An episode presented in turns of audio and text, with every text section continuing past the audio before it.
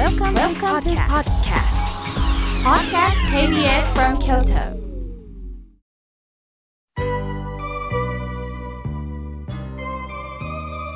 さあここからはたくさんのメッセージをいただきましたので順に紹介させていただきます。まず奈良よりさよこさん。妙慶さん。本年もどうぞよろしくお願いします。スタッフ妙慶さんそして井村屋さんのおかげでこうして私もラジオからご法話を聞かせていただくしかも前日から心待ちにしておりますラジオでお会いできること、本当に大きな喜びです。近くのスーパーで井村屋さんのぜんざいをボランティアの方が置いてくださいましたとのことです。そうですか。さゆこさん、体調を向き合いながら、今年もどうぞどうぞ、ぼちぼちとお互いにこのラジオで出会っていきましょうね。ありがとうございます。さあ、続いての方です。メールをいただきました。かよさん、ありがとうございます。妙慶さん、心が笑顔になるご法は、昨年も引き続き今年もよろしくお願いします。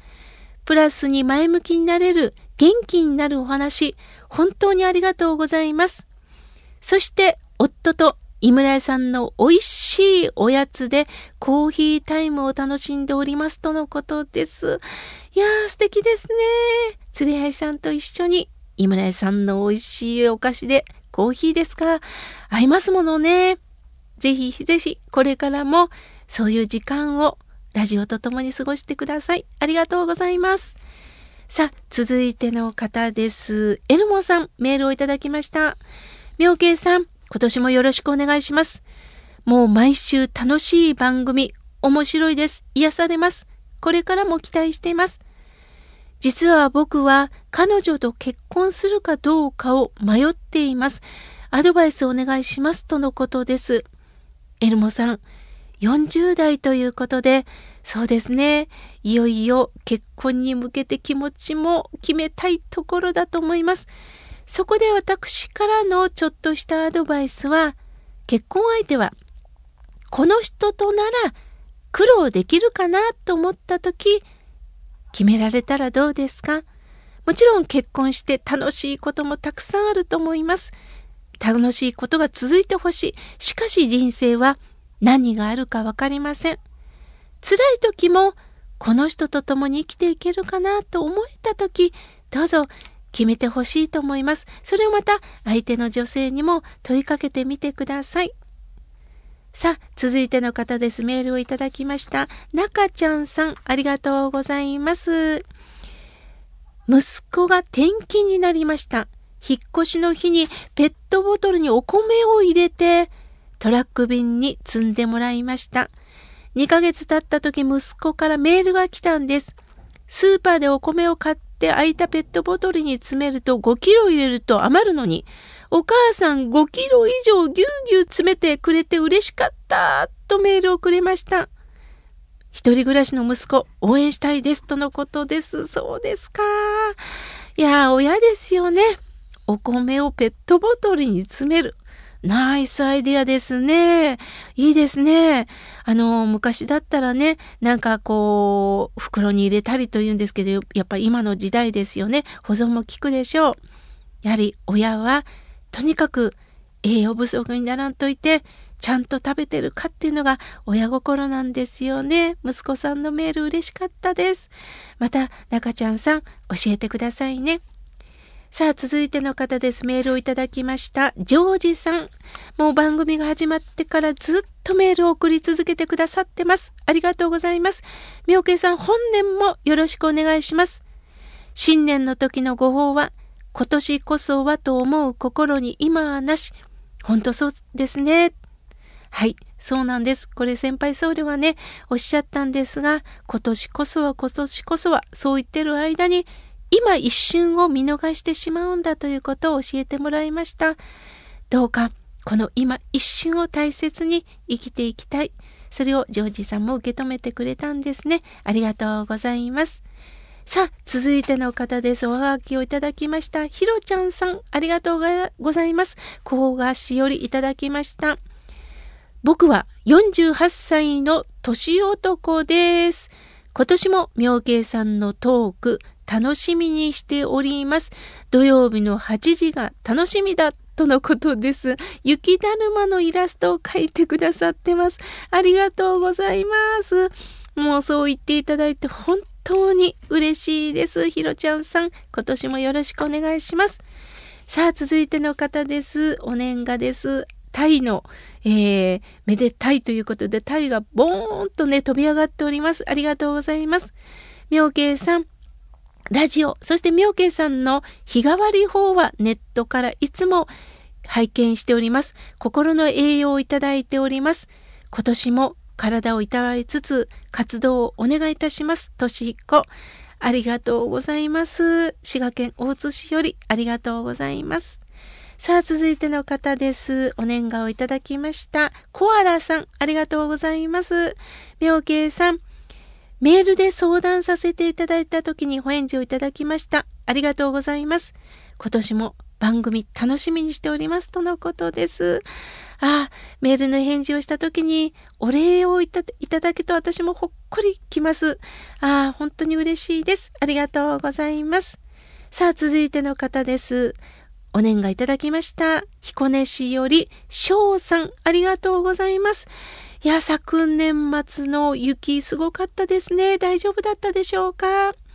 今年もまだまだね、あのー、寒さが続きますのでね、お互い気をつけたいですね。翔さんありがとうございます。続いての方です。平方市よりキティさん、ありがとうございます。妙芸さん、今年も癒しのほっこりする番組をお願いいたします。悩める方々の味方でいらしてくださいねとのことです。はい。私も含め悩み続けております。悩みがある、それは苦しいですけれども、でも悩みがあることによって人間一度立ち止まって考え直させていただいている瞬間だと思っております。悩むというのが人間の特徴なんだなと思っております。キティさん、ありがとうございます。さあ、続いての方です。えー、伏見よりラジオネーム、泉さん、ありがとうございます。妙慶さん、本年もよろしくお願いします。心と笑顔を届けてくださり、本当にありがとうございます。明るく希望を持たせていただいておりますとのことです。そう言っていただいて、本当にありがとうございます。続いての方です。メールをいただきました。安代さん、ありがとうございます。今年も妙慶さん、心がほっとするご報は拝聴したいです。コロナで当たり前のありがたさを知りました。新年が迎えられたこと、本当に感謝をしております。今年もよろしくお願いしますとのことです。こちらこそよろしくお願いいたします。